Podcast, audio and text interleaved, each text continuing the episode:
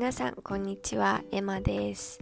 えっとねちょっと勢いで始めてしまったのですっごくグダグダなんですけれどもこれからちょっとずつこうやってラジオ配信をやっていきたいなと思っております。まあねお悩みあのインスタグラムとかでお悩み相談とか募集したりして答えてみたりゲストをお招きしてちょっとこうわちゃわちゃ素の私をシェアしたりなんかこう一日の出来事とか私の感じたこととかをまあ一つに絞らず幅広くラフに配信していけたらなと思っております。なので皆さんも寝る前とか電車の中とか、まあ、ちょっとした時間にね